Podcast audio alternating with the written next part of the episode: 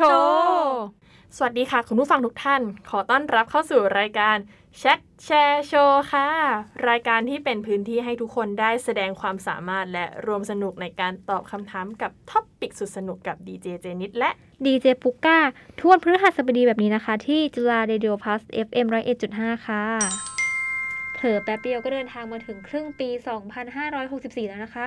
ไวมากๆ แล้วนี้นะคะรายการของเราก็ขอต้อนรับเข้าสู่เดือนใหม่ค่ะเดือนมิถุนายน แต่ก็ไม่ใช่เพียงเดือนมิถุนายนเฉยๆนะคะ เพราะเป็นเดือนไพร์มันนั่นเองค่ะช่วย คุณคุณเจนิช่วยเล่าถึงที่มาแล้วก็ความสำคัญของไพร์มันให้คุณผู้ฟังที่อาจจะยังไม่ทราบให้ฟังหน่อยได้ไหมคะ ได้เลยค่ะ คือถ้าพูดถึงไพร์มันหรือเดือนแห่งความภาคภูมิใจของกลุ่มความหลากหลายทางเพศ อย่าง LGBTQ+ เนี่ย หลายคนอาจจะนึกถึงภาพการเฉลิมฉลอง มีการเดินขบวนของกลุ่ม LGBTQ+ พร้อมกับ สีสันของธงสายรุ้งอะค่ะ แต่ความจริงแล้วเนี่ยที่มาของ Pride Month เนี่ยเป็นการระลึกถึงเหตุการณ์สำคัญ คือการจลาจล Stonewall ค่ะ ที่เกิดขึ้นในเดือนมิถุนายนปี 1969 ค่ะ เพราะว่ามีตำรวจเนี่ยพยายามจะจับกลุ่มกลุ่ม LGBTQ ในผับ Stonewall ในนิวยอร์กค่ะ จนเกิดการประทะกัน ซึ่งเป็นการแสดงให้เห็นถึงการถูกกดทับของกลุ่ม LGBTQ ค่ะ จนในที่สุดเนี่ยการเดินขบวนเปล่งเสียงเรียกร้องสิทธิเพื่อสิทธิ LGBTQ อย่างแท้จริงค่ะ ใช่แล้วค่ะ ก็ถือว่าเป็นครั้งแรกเลยที่สิทธิ LGBTQ เนี่ยถูกพูดถึงกันอย่างแพร่หลายในวงกว้างของสังคมนะคะ แล้วก็ค่ะเออทางรายการของเรานะคะ ก็อยากจะเป็นส่วนหนึ่งของการขับเคลื่อนครั้งนี้นะคะ ดังนั้นตลอดเดือนมิถุนายนนี้นะ ทางรายการของเราก็จะยกให้เนื้อหา ทั้งหมดส่วนใหญ่ของรายการเนี่ยเป็นเพื่อ LGBTQ ใช่ โดยวันนี้นะคะ เราก็จะได้พบกับแขกรับเชิญมากมายที่จะมาเออแลกเปลี่ยนเรื่องราวกันกับความเห็นเรื่องนี้กันค่ะ อือหือ น่าสนใจมาก ๆ เลยนะคะ กับประเด็น LGBTQ แต่ก็ต้องขออุบไปก่อนนะคะ ว่าจะมีใครบ้างเซอร์ไพรส์ค่ะ อะ เราลืมท็อปิกประจำสัปดาห์กันหรือเปล่า ค่ะ ใช่ ปุกกายเห็นว่าก็ผ่านมาครึ่งปีแล้วนะคะเราก็อยากจะถามคุณผู้ฟังกันว่า ได้ทำปณิธานปีใหม่กันสำเร็จหรือยัง หลังนั้นนะคะเอ่อท็อปิกของเราวันนี้ก็คือจะเป็น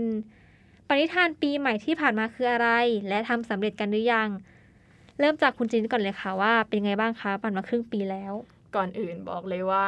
ไวมากค่ะจริงค่ะ ถึงแม้ว่าครึ่งปีแรกที่ผ่านมาของเจนิดเนี่ยยากลำบาก แต่มันก็ผ่านมาเร็วมากจริง ๆ ค่ะ ส่วนปณิธานหรือที่ทุกคนรู้จักกันว่า New Year Resolutions เนอะก็คือที่เจนิดตั้งไว้มีประมาณหนึ่งเลย งั้นเอาเป็นเจนิดค่ะ ตั้งใจว่าจะดื่มน้ำวันละ 1.5 ลิตรค่ะ เพราะว่าเจนิดอะเป็นคนที่ดื่มน้ำน้อย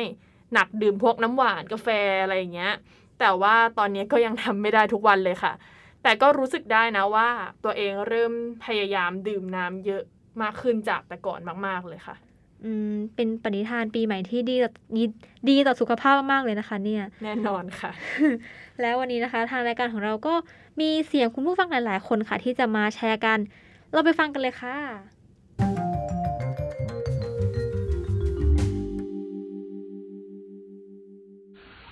วันนี้ทานในปี 2021 นะคะ ก็คืออยากจะทำขนมปังให้ดีขึ้น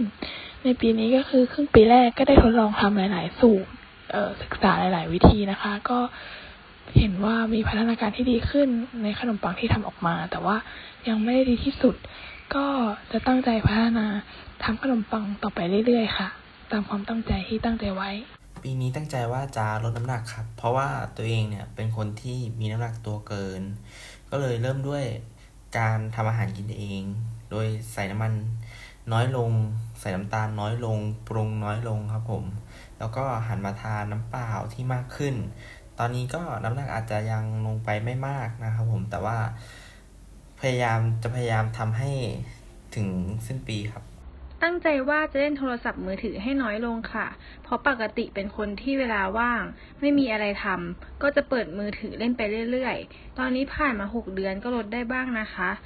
ดูจากรายงานการใช้หน้าจอก็ลดลง แต่ก็อาจจะมีที่จำเป็นต้องใช้งานจริง ๆ ก็เลยจะเลิกเด็ดขาดเลยไม่ได้ค่ะ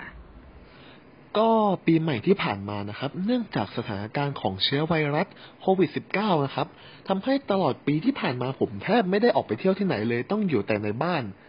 ผมเลยตั้งปณิธานตอนปีใหม่ไว้ว่า จะเก็บตังค์รอวันที่โลกนะครับ กลับมาเป็นปกติเพื่อที่จะไปเที่ยวญี่ปุ่นครับ อย่างต่ำที่ต้องเก็บได้ที่ผมตั้งเอาไว้นั่นก็คือประมาณสองหมื่นบาทครับ และตอนนี้ผ่านมาหกเดือนแล้วก็ยังไม่สำเร็จครับ แต่ตอนนี้ผมก็เก็บได้ไปประมาณห้าพันบาทแล้วครับ ตั้งแต่ต้นปีคิดว่าเออโควิดมันจะหมดแล้ว แล้วก็มีปฏิฐานว่าจะอยากแบบไปเรียนมหาลัยไปใช้ชีวิตกับเพื่อนไปเที่ยวกับเพื่อนอะไรประมาณเนี้ย แต่แต่พอช่วงต้นต้นปีผ่านมาก็มีเหตุการณ์โควิดที่เกิดขึ้น ดังกล่าวที่แบบทุกคนน่าจะเห็นกันตามข่าวเนี่ย ก็ เออปณิธานที่คิดว่าแบบจะได้ไปใช้ชีวิตมหาลัยไปเที่ยวเล่นกับเพื่อนๆก็ยังไม่สำเร็จอะครับ โอ้โห แต่ละคนก็คือมีความตั้งใจหลากหลายมากเลยนะคะเนี่ยอาจทำได้บ้างไม่ได้บ้างก็ไม่เป็นไรนะคะ เจนิตเข้าใจเลยว่าปีนี้ก็ไม่ใช่เป็นปีที่ง่ายเนอะเพราะขนาดเจนิตยังทำไม่ได้เลย จริงค่ะ อย่างน้อยเราก็มีเป้าหมายไว้เป็นแรงบันดาลใจนะคะ ถ้าทำไม่ได้ก็ไม่ต้องเสียใจตามที่คุณเจนิตบอกเลย เพราะว่ามันมีอุปสรรคหลาย ๆ อย่างมาก ๆ ที่ใช่เออทำมันมีหลายปัจจัยอะใช่ใช่ แต่ว่าปุกก้ากับเจนก็ขอเป็นกำลังใจให้ทุนให้คุณผู้ฟังทุกคนนะคะ รวมถึงพวกเราเองด้วยค่ะ ใช่ค่ะ แล้วก็ช่วงหน้าค่ะ ถึงเวลาที่เรารอคอยกันแล้ว เย้ เราจะมาพูดคุยกับแขกรับเชิญที่จะมาร่วมพูดคุยเรื่องการแต่งหน้าค่ะ แบบไม่เหมือนใครเลย รวมถึงอีกหลาย ๆ เรื่องราวที่ต้อนรับภัยมันเหมือนที่เราได้เกริ่นไปในช่วงต้นรายการนะคะ และเราจะมาพูดคุยกันค่ะ หลังจากเพลงนี้ค่ะ Lover Boy ภูมิพิภูริศค่ะ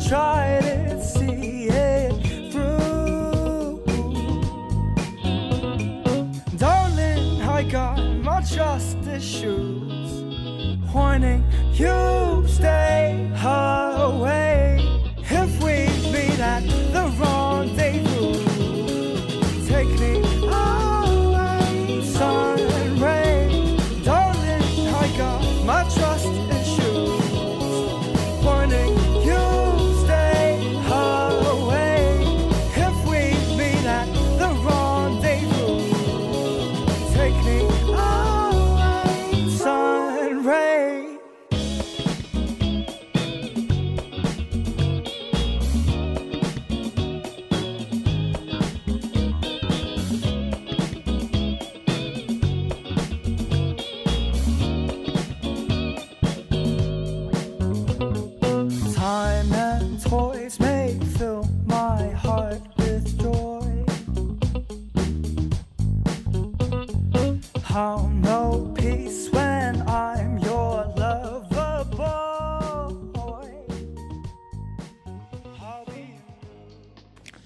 เราก็มาสู่ช่วงโชว์กันแล้วนะคะ กับเจนิตและปุ๊กก้าค่ะ ตอนนี้เราก็อยู่ในสายกับแขกรับเชิญสุดพิเศษของเรานะคะ คุณเพชรค่ะ สวัสดีค่ะ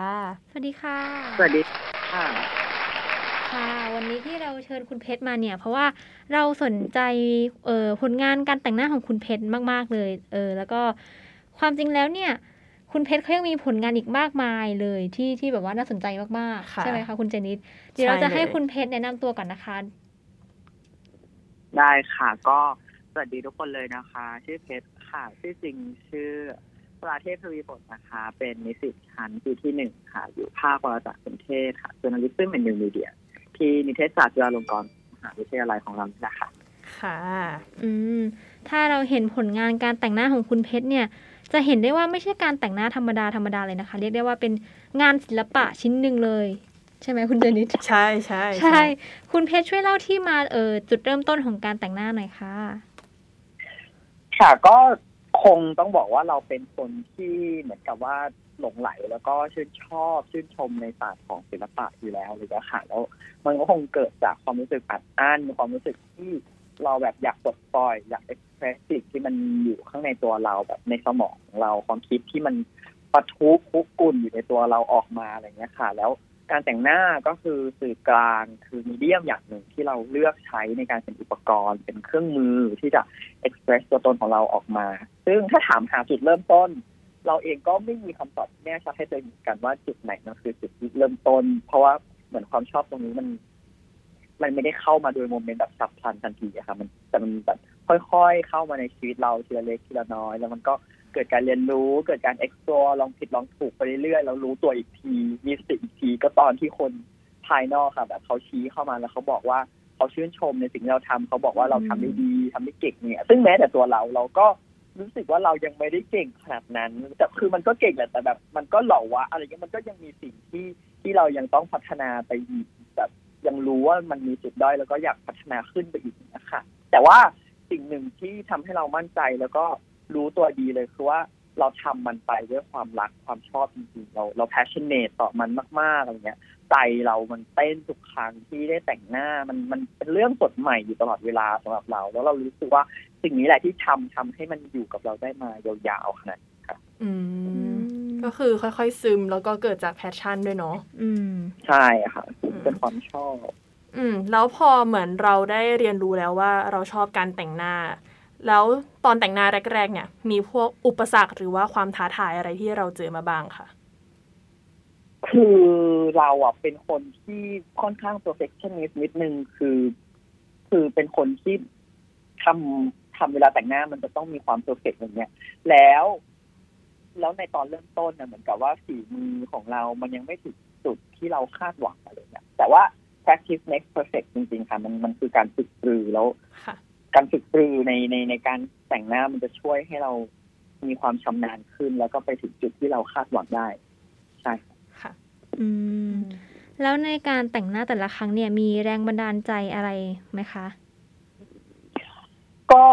อืมทุกๆแรงบันดาลใจนะคะมันมันก็เกิดขึ้นจากประสบการณ์ที่เราได้พบเจอในชีวิตเลยนะคะตั้งแต่จุดที่ดีไปจนถึงจุดที่ร้ายเลย ความสุขความสนุกบาด แผลที่ได้ความเจ็บปวดที่มี หรือแม้แต่การโหยหา ซึ่งการยอมรับจากเพื่อนมนุษย์รอบตัว การต้องการพิสูจน์ตัวเอง การต้องการมีตัวตนขึ้นมาในสายตาของคนอื่นอะไรอย่างเงี้ยค่ะ สิ่งต่างๆ เหล่านี้มันมันเป็นแรงบันดาลใจที่ทำให้เราอยากลุกขึ้นมาแต่งหน้าได้ทั้งนั้น แล้วก็ในการลุกขึ้นมาแต่งหน้าแต่ละครั้งเนี่ย แรงบันดาลใจมันก็เปลี่ยนไปได้เรื่อยๆ เช่นกัน อืมค่ะ ก็คือมาจากประสบการณ์เลยแบบเอ็กเพรสออกมาผ่านการแต่งหน้าเนอะอืมค่ะแล้วผลงานที่ทำมาเนี่ย จากการแต่งหน้ามาทั้งหมดเพจชอบอันไหนที่สุดคะเพราะอะไรอืมถ้าถามตอนนี้ชอบลุคที่เราตั้งชื่อมันว่า Liberté Égalité Fraternité เป็นลุคที่เราเขียนคำว่า I need democracy อยู่ตรงเอ่อแก้มด้านขวาอะไรเงี้ยแล้วก็เป็นภาพที่เห มือนกับว่ามีพลาสติกมาคลุมคลุมหน้าเราอีกหนึ่งชั้นอะไรเงี้ยก็สาเหตุที่เลือกลุคนี้ เพราะว่ามันมันมันก็ค่อนข้าง เป็นอะไรที่ตรงกับความรู้สึกที่มันติดอยู่ในใจเราตอนนี้ เพราะว่าเราเรากระหายแล้วก็โหยหา ซึ่งประชาธิปไตยมากๆอะไรค่ะคือเราอยู่ในยุคที่เติบโตในรัฐบาลเผด็จการทหารที่ครองเมืองมายาวนานกว่าเจ็ดปีแปดปีอะไรเงี้ยสังคมเรามันถูกพาก ความเป็นอิสระเสรีภาพโดยแท้จริงไป เราไม่ได้มีประชาธิปไตยแบบเต็มใบสักทีอะไรเงี้ย เราแบบถูกปิดปากเราไม่ให้พูดในความคิดที่มันเห็นต่างอะไรเงี้ย แบบเกิดการเล่นงานคนที่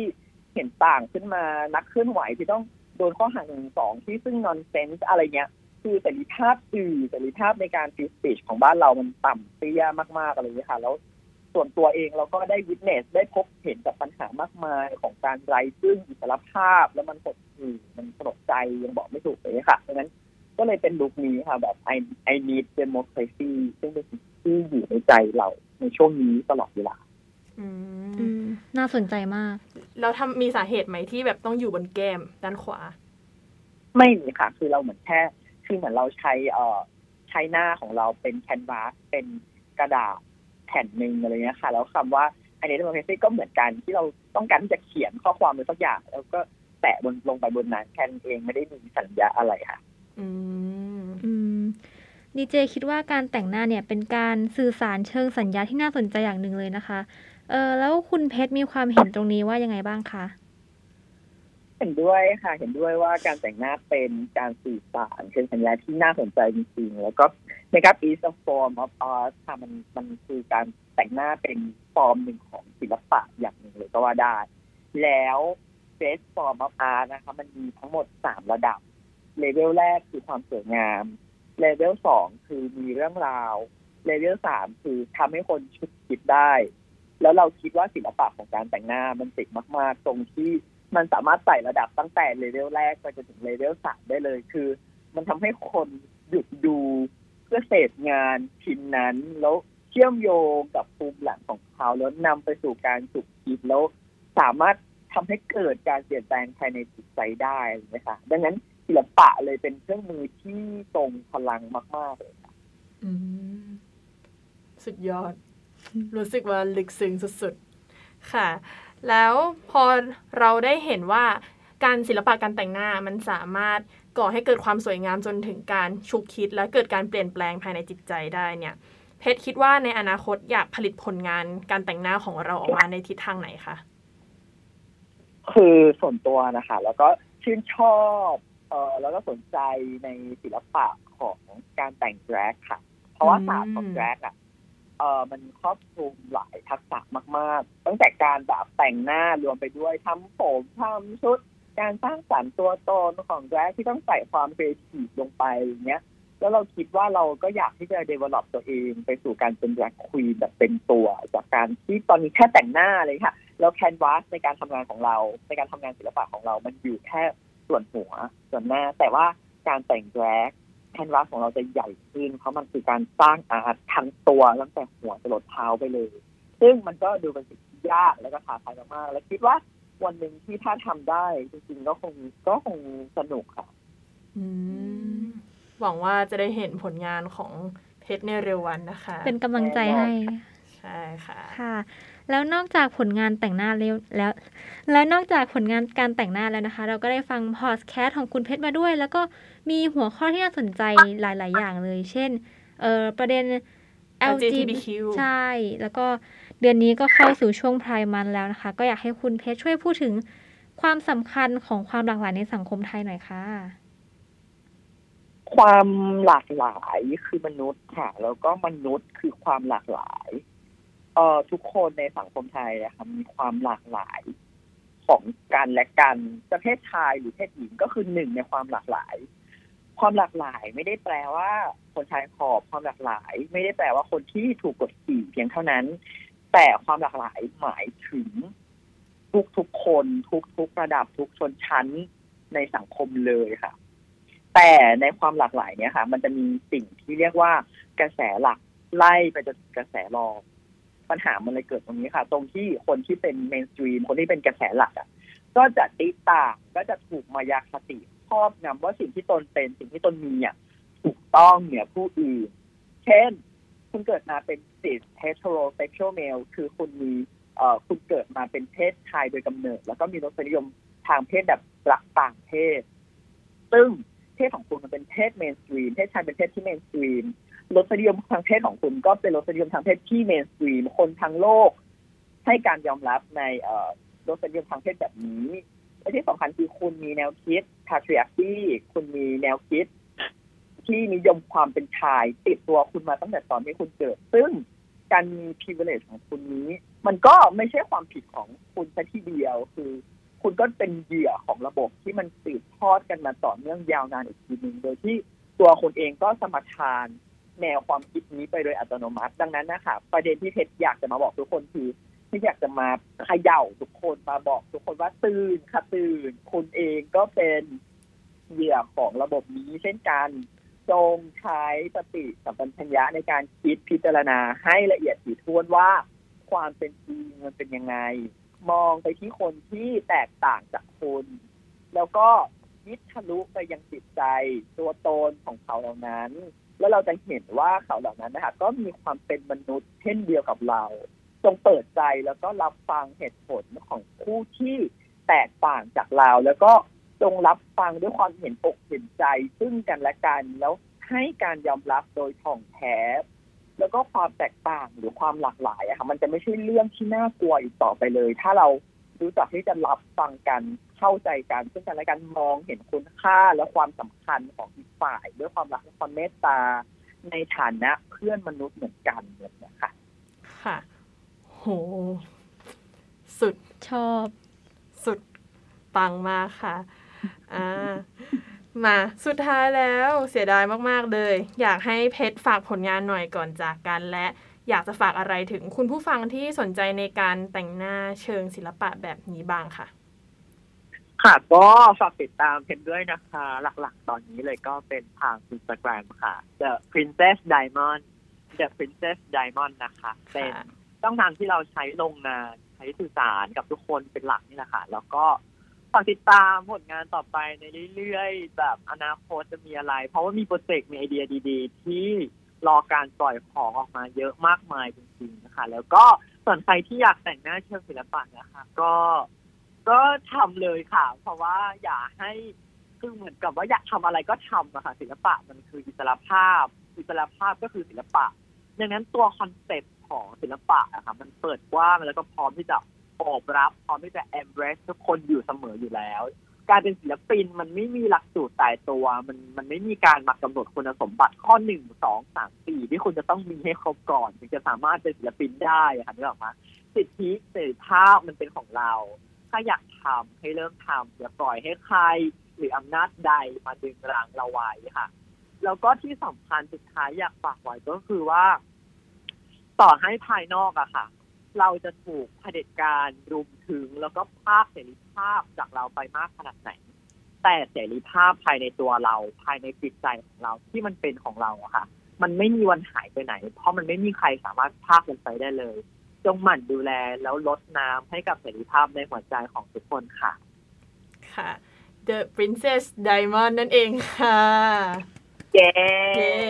ขอบคุณน้องเพชรนะคะ ที่วันนี้ให้มากเลยค่ะ ที่ให้เกียรติมาร่วมคุยกับพวกเราในรายการแชทแชร์โชว์นะคะ ก็ขอฝากผลงานน้องเพชรไว้ด้วยนะคะ ใน IG The Princess Diamond แล้วก็ใครที่สนใจการแต่งหน้าในลักษณะนี้ก็ practice make perfect อย่างที่น้องเพชรกล่าวนั่นเองค่ะ ค่ะ ในวันนี้ก็ขอขอบคุณน้องเพชรมากเลยนะคะ นะคะ สวัสดีค่ะ เดินทางมาถึงช่วงสุดท้ายกันแล้วนะคะ โดยวันนี้เราก็ได้มาพูดคุยกันเรื่อง เอ่อผ่านมาแล้วครึ่งปี 2021 นะคะ แล้วปณิธานปีใหม่ที่ผ่านมาคืออะไร และทำสำเร็จกันหรือยัง ก็อาจจะเห็นได้ว่าในปีนี้เนี่ย เป็นปีที่ค่อนข้างยากลำบากมากเลยสำหรับหลายๆคนนะคะ ก็หวังว่าก่อนสิ้นปีถ้าทุกอย่างดีขึ้นนะคะ เราจะได้ทำสิ่งที่เราตั้งใจไว้สำเร็จนะคะ ใช่เลยค่ะ และในช่วงโชว์เมื่อสักครู่นี้ก็ได้พูดคุยกับคุณเพชรเนาะที่มา เล่าประสบการณ์การแต่งหน้าเชิงสัญญาอย่างน่าสนใจมากอืมๆและอย่างที่เราได้บอกไว้นะคะ ว่าเดือนนี้ตลอดทั้งเดือนรายการของเราจะเป็นการร่วมแชทแชร์โชว์ในประเด็นความสำคัญเรื่องความหลากหลายทางเพศค่ะต้อนรับเดือนไพร์มันนั่นเองค่ะ อย่าลืมติดตามรับฟังกันนะคะ ค่ะ และตอนนี้นะคะก็หมดเวลาของพวกเราแล้ว สัปดาห์หน้าเราจะมาแชทเรื่องอะไร หัวข้ออะไรที่เราจะมาแชร์กัน และใครจะมาโชว์ความสามารถอะไร สามารถติดตามได้ใหม่ในทุกวันพฤหัสบดีนะคะ กับรายการแชทแชร์โชว์ที่จุฬาเรดิโอพาสนะคะ FM 101.5สำหรับวันนี้ สวัสดีค่ะ สวัสดีค่ะ